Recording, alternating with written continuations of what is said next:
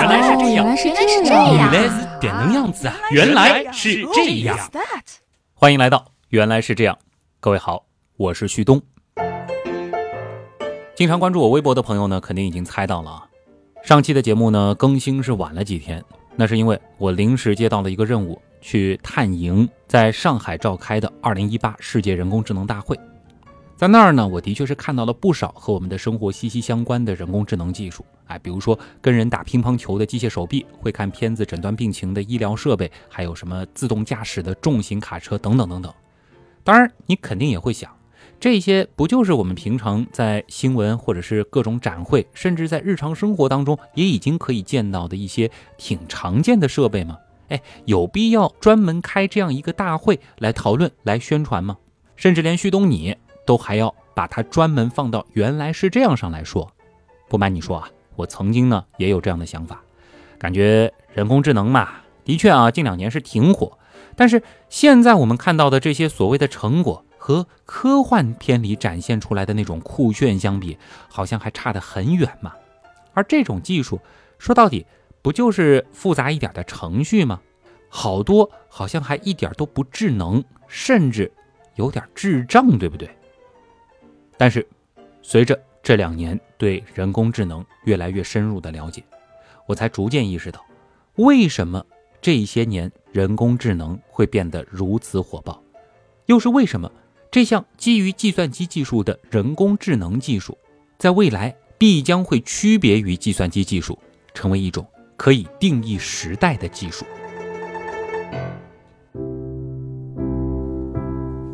虽说。人工智能的大热，也就是近几年的事情。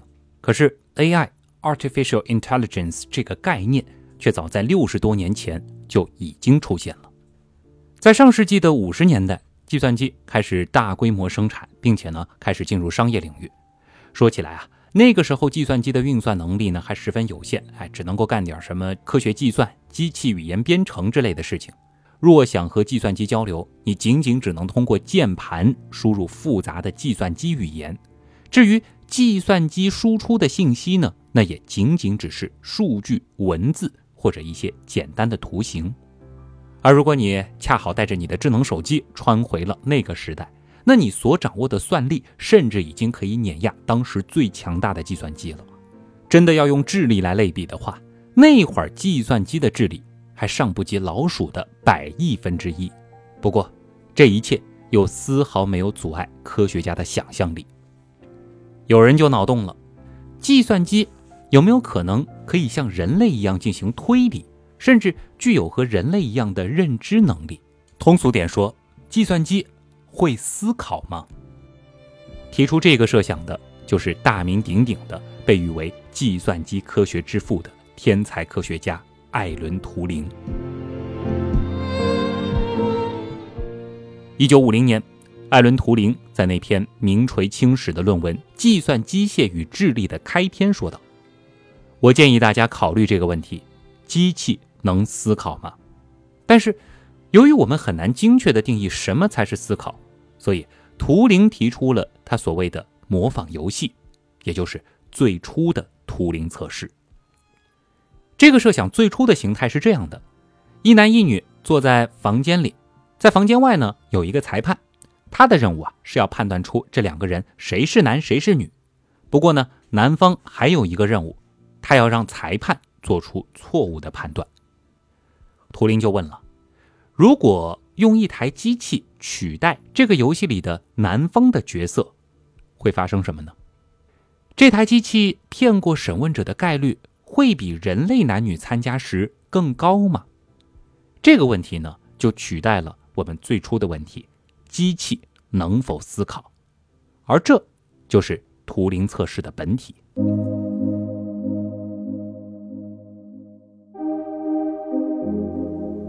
你可能已经注意到了图灵的真正目的，不是说思考没法定义吗？没关系。我们不去纠缠哲学，我们来制造一个可操作的标准。如果这台机器表现的和一个思考的人无法区分，那么我们就大可以把它当做是在思考了嘛。在原论文当中，图灵建议要求呢也不必太高，假如能判断对的裁判人数不到百分之七十，那我们就可以算它是成功了。而百分之七十这个数字，也许只是他的随口一说。到了一九五二年，在一场 BBC 的广播中，图灵还谈到了一个新的具体的想法，那就是让计算机来冒充人，在不接触对方的情况下，通过某种特殊的方式，测试者与测试对象进行一系列的问答。如果在相当长的时间内，百分之三十以上的测试者根据这一些问答将实际是计算机的测试对象判断成是人了的话，那么我们就可以认为这台计算机具有同人相当的智力，也就是说，这台计算机是能思维的。能做到这一点的，需要一台什么样的计算机呢？图灵假设有这样一台计算机，它的运算速度非常快。记忆容量和逻辑单元的数目也超过了人脑，而且呢，还为这台计算机编写了许多智能化的程序，并且提供给它合适种类的大量数据。由于图灵测试没有规定问题的范围和提问的标准，如果想要制造出能通过试验的机器，以我们的技术水平，必须在电脑中储存人类所有可以想得到的问题，并且。还要储存对这些问题所有合乎常理的回答，而且他还需要能理智地做出选择。当然了，在当时看来，这样的计算机似乎只是一个仅仅存在于理论中的假想罢了。虽然当时还没有出现人工智能这个名词，但图灵测试却似乎又是一种测试机器是不是具有人工智能的简单有效的方法。可问题是。如果真有了如此强大的硬件和软件，那这台机器是否真的能够通过测试？而如果它真的通过了测试，我们又是否可以据此说这台机器它真的有了思维能力了呢？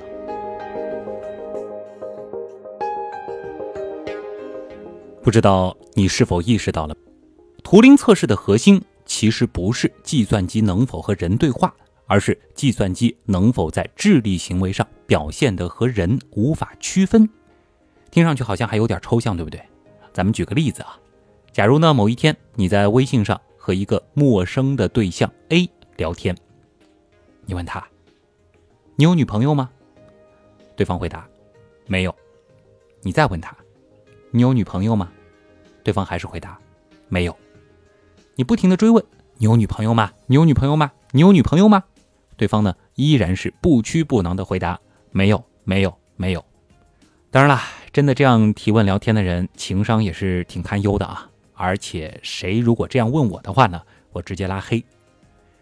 好了，你不甘心，你在 A 这儿碰了 B，那你又换了一个朋友，继续玩这种作死聊天游戏。那对话是这样的：你问，你有女朋友吗？对方回答：没有。你有女朋友吗？对方回。前面不是已经说了没有了吗？你继续问，你有女朋友吗？拜托，请不要再虐单身狗了好吗？你还是问你有女朋友吗？这个时候你没有收到对方的回答，而是收到了一条灰色的系统提示：消息已发出，但被对方拒收了。到这儿，如果我问你，你刚才聊天的两位对象谁是机器，谁是真人？这个结果嘛，肯定是一目了然的，对吧？第一位是一部蠢笨的机器，而第二位呢，显然是一只不幸躺枪的，而且最后还把你拉黑了的单身汪，或者人家有男朋友也说不定啊。当然了，刚才只是一种为了掩饰而做出的拙劣模拟，即使是十几年前的聊天机器人，哎，其实他们能做的也比 A 所表现的要好很多。我想说的关键在于。上述两种对话的区别是：第一种，我们可以明显的感到回答者是从知识库里提取的简单答案，类似于我们现在在网上遇到的一些机器人客服；另一种则具有综合分析的能力，回答者知道观察者在反复提出同样的问题，因此呢会表现出自己的情绪。所以，我们是不是能说，第二位对象，他也未必是真人，而是一种？更高明的程序呢？相信你也一定想到了。作为开发者，我是否可以根据一定的条件，人为给机器加上一些情绪化的表达呢？调戏过聊天机器人的小伙伴应该也会有这样的体验。由于早期的聊天机器人知识库呢总是相对有限的，如果盯着一个同样的问题重复提问的话，很快呢就会穷尽他所有的回答。这里呢有一个非常经典的例子：你问你好，对方回答你好，很高兴认识你。你继续问你好，对方答你好，我的朋友，有什么我可以帮你的吗？你还是问你好，对方回复。你在做什么？你继续问。你好，对方答：“不要挑战我的耐心。”可你还是问。你好，对方回答：“我已经生气了。”但是你依旧我行我素问。你好，对方回答：“你好，很高兴认识你。”这种场景不仅仅是聊天机器人，喜欢在游戏里调戏 NPC 的朋友。可能也经常遇到，但是随着数据库的不断充实，规则的日益完善，要让这样的聊天机器人在有限的时间内骗过越来越多的人类，似乎又只是一个量变的问题。更何况，根据测试规则，如果仅仅把目标定为骗过更多的人的话，那其实在这背后。可以钻的空子，除了让他看上去有些情绪之外，还有不少。时间快进到二零一四年的六月八号，一个名叫尤金·古斯特曼的聊天机器人，在英国皇家学会举行的二零一四图灵测试大会上，通过冒充一位十三岁的乌克兰男孩而骗过了百分之三十三的评委。这就意味着，他成为了有史以来首个。通过图灵测试的程序，这在当时呢也被认为是人工智能发展的一个里程碑式的事件。那难不成在二零一四年的时候，人工智能就已经具备了和人一样的思维能力了吗？或者说，他们已经悄悄觉醒了？其实不然。英国皇家学会的测试规矩是在一系列时长为五分钟的键盘对话中。某台计算机被误认为是人类的比例超过百分之三十，那么这台计算机就被认为通过了图灵测试。所以，严格的来说，尤金的设计思路并不是一台在智力行为上表现的和人无法区分的机器，而是一台能够在五分钟长度对话内尽可能骗过人类的机器。为了通过测试骗过人类，他还被特意设定成了一个十三岁的非英语母语的小孩，以便在很多问题无法回答或者出现错误的时候，让裁判以为这是因为他年龄小、英语还不好、理解能力差，而不是因为他欠缺人性。况且百分之三十其实也是一个很低的标准，而这也是为什么如今图灵测试被很多人诟病的地方。很多科学家就认为。本来的图灵测试或许已经过时了，太简单了。新的图灵测试呢，应该包括更加复杂的挑战，比如说回答关于语句理解的常识性问题，亦或是对视频、文本或照片来进行解释，甚至啊对某段新闻、某段电影展开评论，谈谈想法。当然，时间关系，也由于这并不是本期节目的重点，所以呢，我们就不展开了。我们回到图灵去世后的第二年，一九五六年的八月，在美国汉诺斯小镇的达特茅斯学院，十几位年轻的科学家们聚在一块儿，搞了一个讨论班。参加的都是些信息学、数学等领域的大佬。在近两个月的时间里，他们讨论了一个在当时看来绝对属于天马行空的主题，那就是用机器来模仿人类学习以及其他方面的智能。这在当时呢，简直是一个如科幻小说般的幻想。虽然在会议上大家没有达成普遍共识，但是大伙儿却给会议讨论的内容起了一个响亮的名字：Artificial Intelligence（AI），也就是人工智能。因此呢，1956年也就成了人工智能元年。随后呢，这些武林高手们就回到了各自的门派当中去修炼。独门绝招了。今天呢，主要和大家来说其中两个。人工智能与认知学专家马文明斯基在上世纪六十年代首次把人工智能技术和机器人技术结合起来，开发出世界上最早的能够模拟人类活动的机器人 Robot C。在当时的技术环境下，这个带有扫描仪和触觉传感器的十四度自由机械手，甚至可以像人类一样搭积木。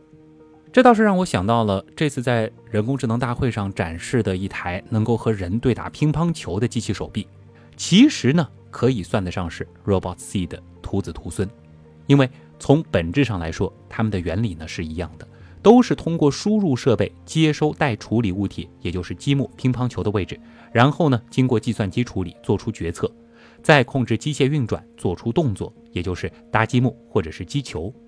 区别呢，则是随着技术的进步，现在的计算机处理速度和机械运转精度那都大幅提高了。当然了。打乒乓球机器人背后呢，其实还运用了一个引起质变的技术，那就是如今这样的机器人，它们不仅仅能够按照预设的程序击球，还可以在与人对战的过程当中学习人类的技术来提升自己的球技。当然，这个技术呢，这儿先不展开。设想一下啊，在我深夜录节目的时候，口干舌燥、困意上头，这个时候要是身边有一个机械手臂啊，接受了我的语音指令。帮我拿一杯咖啡来，它呢会精准的定位咖啡杯的位置，然后处理数据，做出决策，控制手臂运转，操作咖啡机，并且呢将一杯热腾腾的刚煮好的咖啡准确无误的拿起、移动、摆放到我的手边，这该是多么暖心的一个场面啊！嗯，我猜到你们有人会说，旭东啊，换个人来做这些，岂不是更温暖吗？不岔开话题啊，我们再来看看另一位。当时的 IBM 程序员阿瑟·萨缪尔，一九五九年呢，他在 IBM 七零九零晶体管计算机上研制出了西洋跳棋 AI 程序，并且是击败了当时全美最强的跳棋选手之一罗伯特·尼雷。这件事儿可是引起了大轰动。他在研制的过程当中呢，第一次创造了“机器学习”这个词儿，并且呢，把它定义为在不直接针对问题进行编程的情况下。赋予计算机学习的能力，听上去有点拗口啊！哎，那我们换个方式来理解，思考一下如何烧一盘红烧肉。如果你不会做菜，或许呢你会去网上搜一个现成的菜谱，从选料、切配到汆水、上色、煸炒、收汁、出锅，这其中呢包含了许许多多道工序，而每道工序呢或许还对应了具体要加多少料，这道工序。要持续多长的时间？需要控制在几度啊？等等的数据。对于机器来说啊，书写明确的菜谱就相当于是给计算机预先编写了程序，以达成一个预期的结果，那就是烧出一锅好吃的红烧肉。但是以上这些呢，只是简单编程，而不是机器学习。那如果我们没有菜谱，只知道。要用哪些食材、什么调料，以及你曾经听爸妈或者是听朋友提起过的各种工序，这又该怎么办呢？没烧过红烧肉，哎，总吃过红烧肉对吧？所以呢，预期的结果我们心里是有数的。于是乎，我们就需要不断尝试和摸索了。而把我们比作机器的话，那便是我们执行某项操作，比如汆水，并不能立刻得到结果。又由于我们没有被预先编程，所以呢，我们甚至难以判断这一步到底做到位了没有，只能够得到一个及时的反馈，就是肉变色了。为了最终烧出美味的红烧肉啊，我们可是需要多次尝试，在这个过程当中不断摸索，还得记住每一个可以让肉色味俱佳的操作，并且摒弃那些让肉变得难吃的做法，直到最终。我们得到了一盘色香味俱佳的红烧肉，而这个时候，我们也就可以总结出自己的传家菜谱了。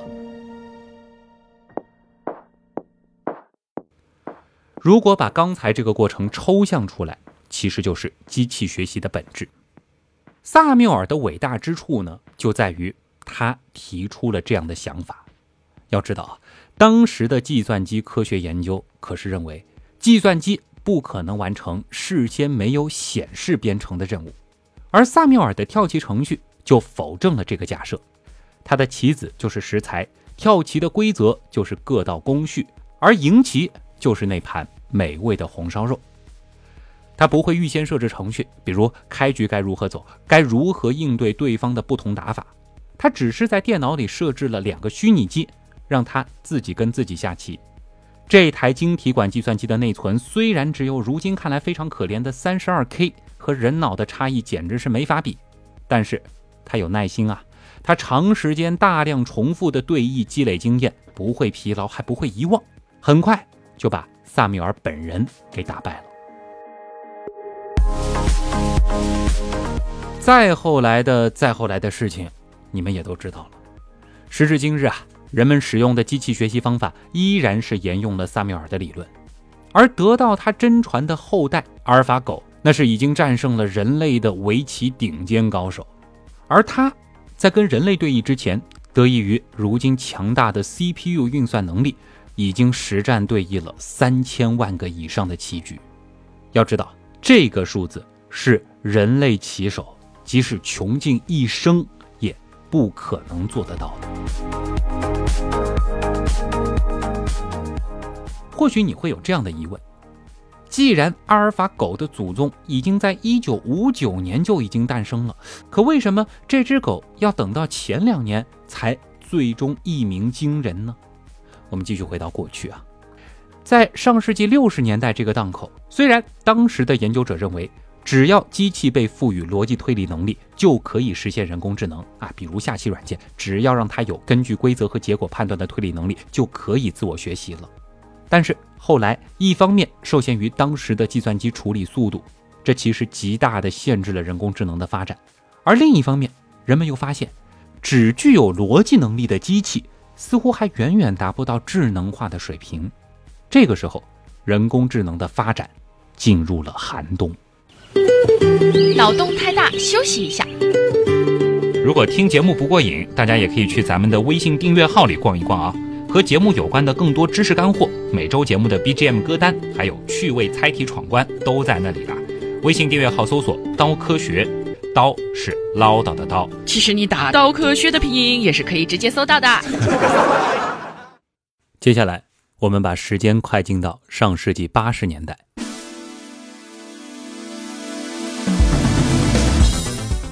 那时的人们认为，若要让机器变得有智能，除了推理能力以外，还应该设法让机器学习知识。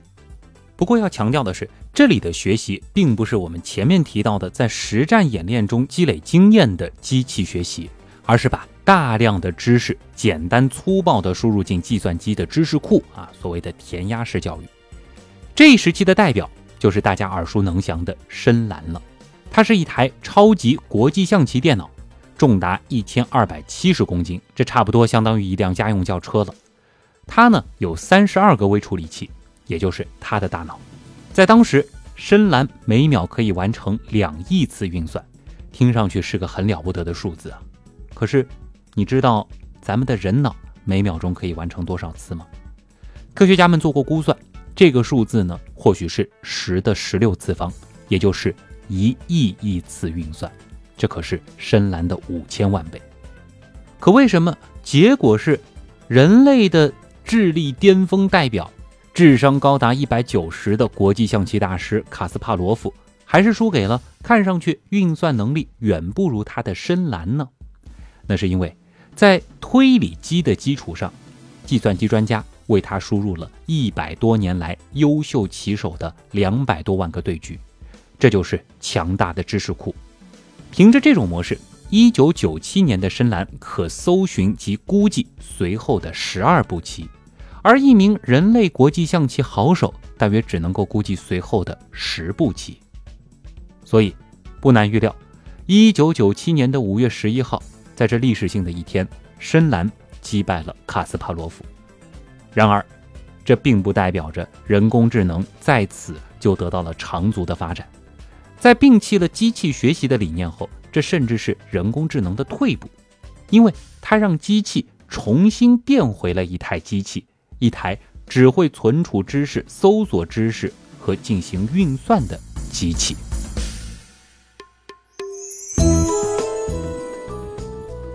好在，人工智能的研究者们继续尝试着。这个时候呢，不得不提到一个飞鸟派的概念了。当然了，这个门派可和泰戈尔没啥关系。这其实呢，只是一个比方。人们最早开始设计飞机的时候呢，哎，都觉得如果人类想要飞的话，就得像鸟一样扑腾翅膀，对吧？比如说，达芬奇当年就绘制了一幅飞行器的工作草图。这架飞行器由木头和帆布等当时可以取得的材料制成，而飞行器的两侧则是一双结构和外形都非常酷似蝙蝠或翼龙的膜状翅膀，展开的最大长度呢可以达到十一米。样子看上去是像鸟或者是其他一些可以飞的动物了，可是这动力问题该如何解决呢？当时的设计是。飞行员啊，得通过不停地踩动一个动力滑轮来人力驱动，而这个推动力又通过手摇曲轴得到放大，同时呢，向提升装置提供动力，以使得这个飞行器可以扑腾起翅膀飞起来。结果嘛，你肯定也猜到了，尽管这个最早的飞行器的机械设计看上去十分完美，但是由于人自身所提供的动力和飞行器本身加上驾驶员的自重。不成比例，所以呢没有办法实际应用。后来莱特兄弟可是想明白了一件事儿，他们认为飞机不应该是鸟儿，而应该是帆船。飞机的机翼其实就是帆船的帆。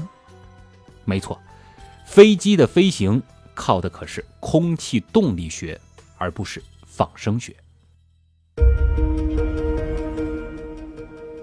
类似的，早期研究人工智能的科学家都认为，机器如果要有智能，那就得像人一样去思考。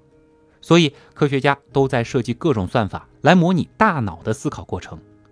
但这就像让飞机拍翅膀一样，根本行不通，因为人类当时的计算机硬件水平根本达不到人脑的运算速度。后来，到了上世纪七十年代，有位美国教授弗莱德里克·加利尼克。他在研究计算机语音识别的时候呢，突然想到，与其教会电脑去理解人类的语言，还不如把大量的语音数据输进电脑里，让它自行进行快速匹配。输入的数据量越大，计算机的识别能力不就越强了吗？由此啊，他提出了统计语音识别的框架结构。这看起来是个笨办法，但一下子就把这思路给打开了。智能问题。这不就被转换成了统计学问题吗？而处理统计数据，那可是计算机的强项啊！所以，从那时起，大家就逐渐意识到了，让机器拥有智能的钥匙，其实是大数据。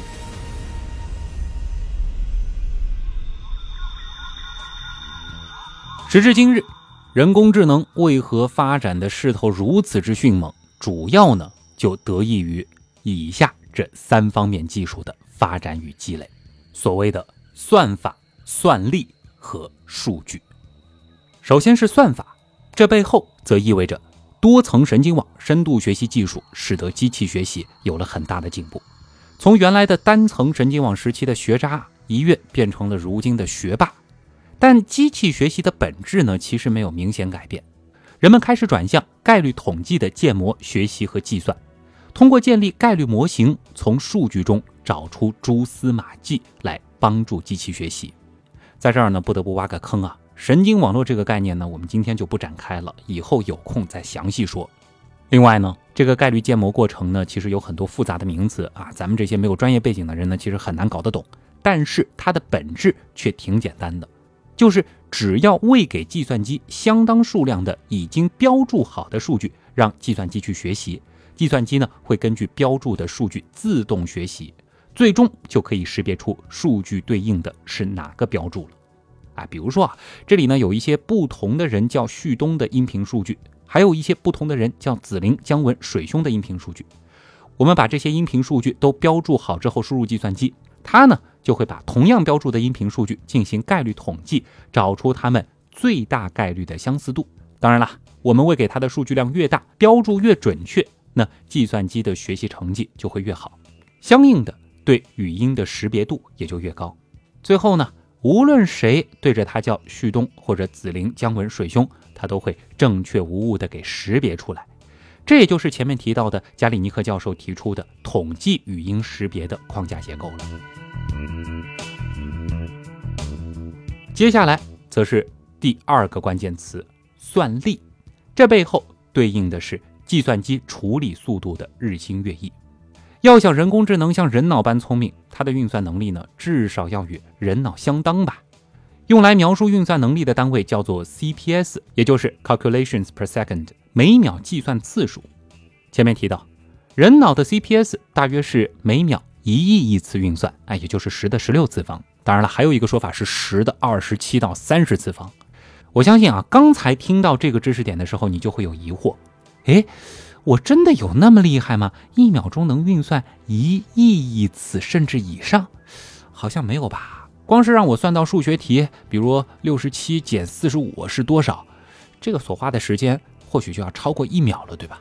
这怎能和超级计算机比呢？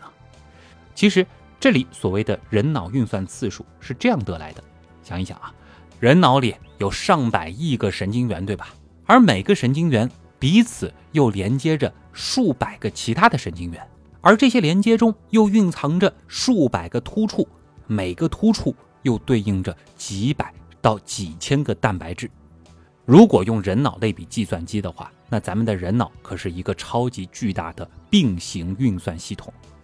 所有突触以及每个突触上的所有蛋白质都可以瞬间同时运动，蛋白质之间又只有几纳米距离，电流在这一距离上一秒。可以运行几千亿次，所以从这一点来看，人脑运行速度的数量级啊，那就大的没法形容了。那么，如今世界上运行最快的超级计算机有多快呢？现在看来，它是2018年6月美国刚刚正式对外公布的新一代超级计算机 Summit，它的运算速度峰值是每秒20亿亿次啊，这个数量级已经和人脑相当了。而之前排名第一的呢，则是我国的神威太湖之光，它的运算峰值其实也已经达到了每秒十二点五四三五亿亿次。不过，不像人脑的小巧玲珑，Summit 是一个庞然大物，它呢可是由四千六百零八台计算服务器所组成，占地面积足足有两个网球场那么大。这一台超算每分钟需要四千加仑的水来冷却。而它所需要的电力供应已经抵得上八千一百个美国普通家庭了，所以你看啊，这就是为什么我们无法依靠模仿人脑的工作原理来制造人工智能，因为按照现有的计算机原理，它实在太耗能了。再看看我们，几百卡的食物就足够我们学习、考试、工作一上午了，对吧？当然了，也不得不说。人脑在许多方面还是远不及计算机的，没错，前面也说过了，那就是对数据的统计分析能力。所以眼下人工智能的关键似乎就是要让计算机充分发挥它的这一优势。而至于统计分析的原材料，那就是接下来我们要隆重推出的数据，确切的说是大数据。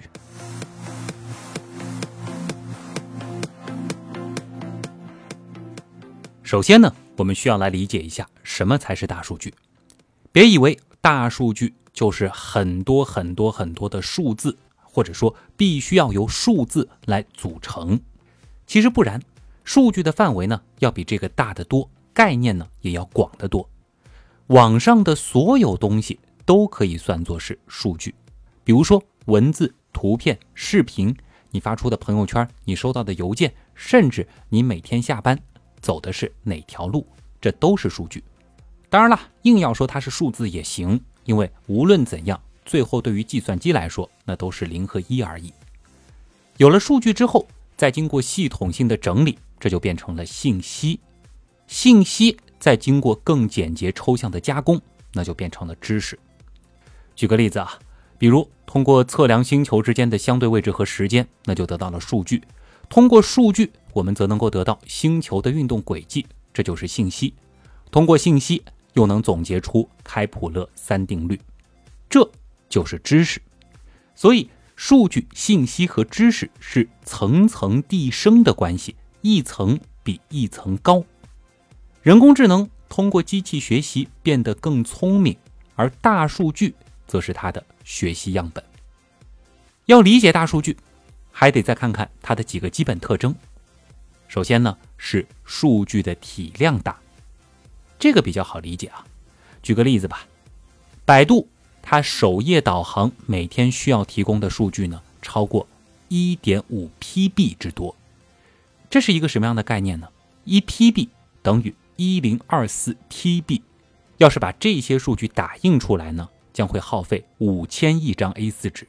而且在这个信息大爆炸的年代，这个数字还在时刻变大着。其次呢是多维度，比如啊，咱们的官方订阅号“刀科学”，在后台呢，我其实可以看到各个维度的用户属性，俗称的画像，像是刀友的男女比例、城市分布，甚至你们使用的手机型号分布，也都能够一目了然地显示出来。这就是大数据的多维度。再比如，每次你新装一个 App，它都会问你要不要开放通讯录啊，甚至使用相机、话筒等等各种各样的权限。它的目的之一呢，就是希望可以获取你更多维度的大数据。有了这些数据之后，它就能够基于此向你推送各种适合你的产品了。又比如，如果你平时喜欢在音频平台上听各种科技类的节目，那么系统呢？多半就会向你推送，原来是这样。哎，谁让系统早就发现了你喜欢科学，而且喜欢科学的聪明人都爱听，咱们原来是这样的。开个玩笑啊！再举个例子啊，在这次的人工智能大会上呢，其实也展示了一款啊可以直接扫码进出地铁站的乘车软件，它的扣费直接跟支付宝相连。看上去呢，这没啥大不了的，这无非就是给我们的出行带来方便嘛。和公交卡系统相比，也没什么本质变化，对不对？但其实，这对于管理者来说，那就大不一样了。根据 App 收集到的实时大数据，可以看出用户的性别比例、年龄分布、地区分布，还有各个站点的客流量排行。而通过这些数据，则可以总结出一系列的信息，比如说，某个站点在某一时间，年轻女性的通过比例比较的多，这是否？就可以基于此来指导这个站点周边后续的商业配套开发呢？当然，我们也可以顺着这个思路再进一步去思考一下支付软件和电商之间的关系。这个呢，我不想继续展开啊，因为细思恐极。而刚才所说的，其实就是数据、信息、知识这所谓的大数据应用三部曲。接下来呢，则是大数据的时效性。它呢，能帮助我们做很多过去做不到的事情，比如城市的智能交通管理。在过去呢，没有智能手机和智能汽车，很多大城市虽然有交管中心，但是他们收集到的路况信息最快也要滞后二十分钟左右。等到用户看到或者是听到，可能已经是半小时之前的路况了。这样的信息显然价值就不大。当然了，后来呢，城市管理者。也通过在一些快速路或者是主干道安置一些传感器这样的监测设备，并且将这些设备连上网，这的确可以在一定程度上弥补刚才的问题。但是由于成本等原因，依然没有办法覆盖全部的路段。可是，到了能定位的智能手机全面普及之后，情况就大不一样了。由于大部分用户开放了自己实时的位置信息。做地图服务的公司就能够实时掌握海量的人员流动信息，并且根据流动速度和所在位置区分步行的人群和汽车，然后提供实时的交通路况。这的确也给用户带来了极大的便利。这便是大数据时效性带来的一个显而易见的好处了。还记得咱们在前面说的吗？人工智能六十多年前就已经萌芽了，可是为什么突然在这几年爆发呢？这就是因为互联网的发展让数据量指数级的增长着，再加上我们对数据的挖掘方式比过去高明的多，相应的机器的智能水平也就随着数据量的增长而获得了突飞猛进的发展。我们也由此前的 IT 信息时代一举进入了 DT 时代，就是所谓的 Data Technology 数据时代。再来总结一下，机器学习电脑的运算能力和大数据，所谓的算法、算力和数据这三方面的三足鼎立，对于人工智能来说缺一不可。而只有这三个方面的发展都到了一定的程度，才最终让这波人工智能一飞冲天起来。当然了，在未来，人工智能又是否真的会发展成诸如《终结者》《黑客帝国》《西部世界》等等里描述的那种骇人的模样？这并非是今天我们的节目所想展开讨论的。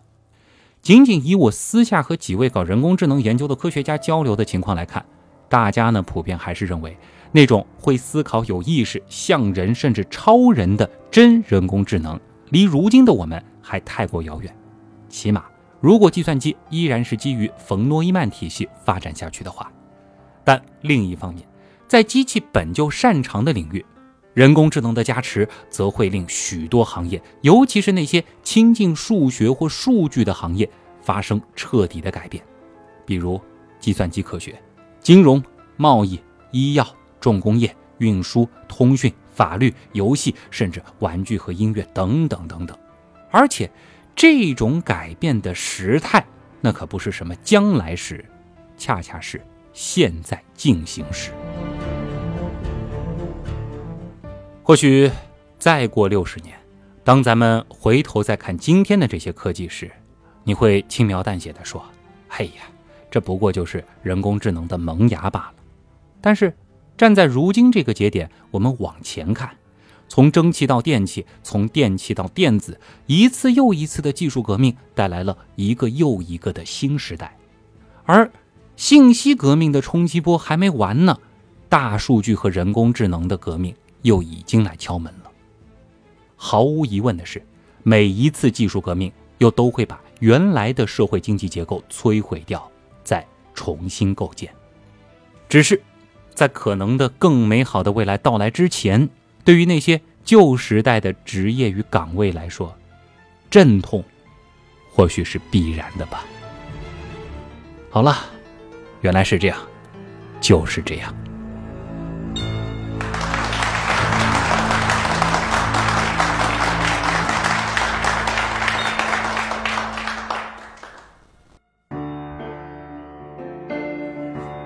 今天这期节目呢，是有文案作者的，他是谁呢？其实大家也很熟悉了啊，最近特别高产的珊珊同学，而且呢，由于他的文案啊实在是太能蹭热点了，这个完成度呢还非常的高，甚至连排版和许多梗的运用也是深得原样精髓。所以呢，收到了这篇文案之后，我又是连夜把它给改了出来，并且安排了插队播出。这里呢，也想读一下他写在最后的一段补充啊，他说，做这个选题时。本来只是单纯的想蹭个热点，分享一下自己的语会感想，可是没想到，随着对人工智能的深入了解，我从最初的不屑到现在心存敬畏。由于时间关系和个人水平有限，还有很多相关的概念没有来得及与大家分享，比如神经网络、反向传播、监督学习、深度学习，以及许多关于大数据的有趣思考。也欢迎各位文案大神来投稿。珊珊同学甚至还在文案的最后。直接写上了他非常明确的目的啊，就是让我帮他新开的公众号打一下广告。这个要求还需要提吗？这是必须的，好吗？在台风那期节目的结尾呢，其实也已经预告过了啊，他是准备开一个自己的公众号。那么这个公众号呢，最近是已经开始更新了，名字呢非常的简单粗暴啊，就是珊珊啊，没错，就是他本名。前一个山是一座山的山，后一个山呢是珊瑚的珊。按照它的定位，珊珊呢是要把珊珊这个公众号做成一个分享如何鸡娃的儿童教育项的号，同时呢也会谈一些他的个人感悟和有趣的知识。至于文风呢，是我非常喜欢的女汉子风啊啊，可以说非常的直接，一点不做作。说实话啊，这里边全是干货，非常适合家里有学龄前后宝宝的父母去了解一下。而如果你恰好又希望把孩子往自然科学方向去培养的话，那或许会更加适合。而在咱们的订阅号“刀科学”当中呢，哎，前两天其实就转载过一篇他所整理的短小精悍的科普短片资源集啊，可以说是非常实用和详细。总之呢，欢迎各位到珊珊的订阅号“珊珊”去捧个场。好了，最后呢，也做一下咱们自己的广告啊。我们的刀科学订阅号前面呢已经软植入过很多次了啊。刀是唠叨的刀，这是我们节目的官方微信订阅号。在刀科学里呢，可以看到与正片节目相关的各种延展阅读，还有每期节目的 BGM 背景歌单。这里呢，也要感谢我们的原样图文组和原样音乐组的小伙伴一直以来的悉心打理。当然了，在订阅号当中呢，也可以点一点那个周边按钮。这个呢会跳转到我们的节目官方周边店原品店啊，在原品店里呢，现在正在热卖的主打产品还是我们的全网独家超美星球盘啊，让八大行星加冥王星飞上你的餐桌，陪你共进晚餐不再是梦想。而且购买我们的周边是都能够得到我手写的明信片以及原样刀友会的徽章的。说到刀友会呢。欢迎大家在 QQ 群搜索“原样刀友会”，现在正在开放的呢是南斗这个两千人的大群呢，现在也已经快满了。如果说你还想加入的话，那得抓紧了。在那儿呢，已经聚集了非常多的和你一样喜欢原来是这样热爱科学的小伙伴。而如果说你也想像珊珊那样给我们投稿的话，原样刀友会也是一个非常好的入口。在那儿呢。关于文案写作的各种问题，也会有许多的朋友给你建议和帮助。那么，想要了解我的一些最新动态，以及这周的节目更不更新之类的问题呢，也欢迎大家关注一下我的个人微博啊，新浪微博旭东，旭是旭日的旭，东是上面一个山，下面一个东。在百度贴吧也可以找旭东刀科学，这是我们的官方贴吧。好了，最后呢，也感谢所有通过撰稿。打赏、参与志愿组、订阅付费精品、购买官方周边等所有形式帮助和支持过我们的朋友，还是那句话，原来是这样的发展，真的离不开你们。我是旭东，代表本次节目的撰稿人珊珊，感谢各位的收听，咱们下期再见。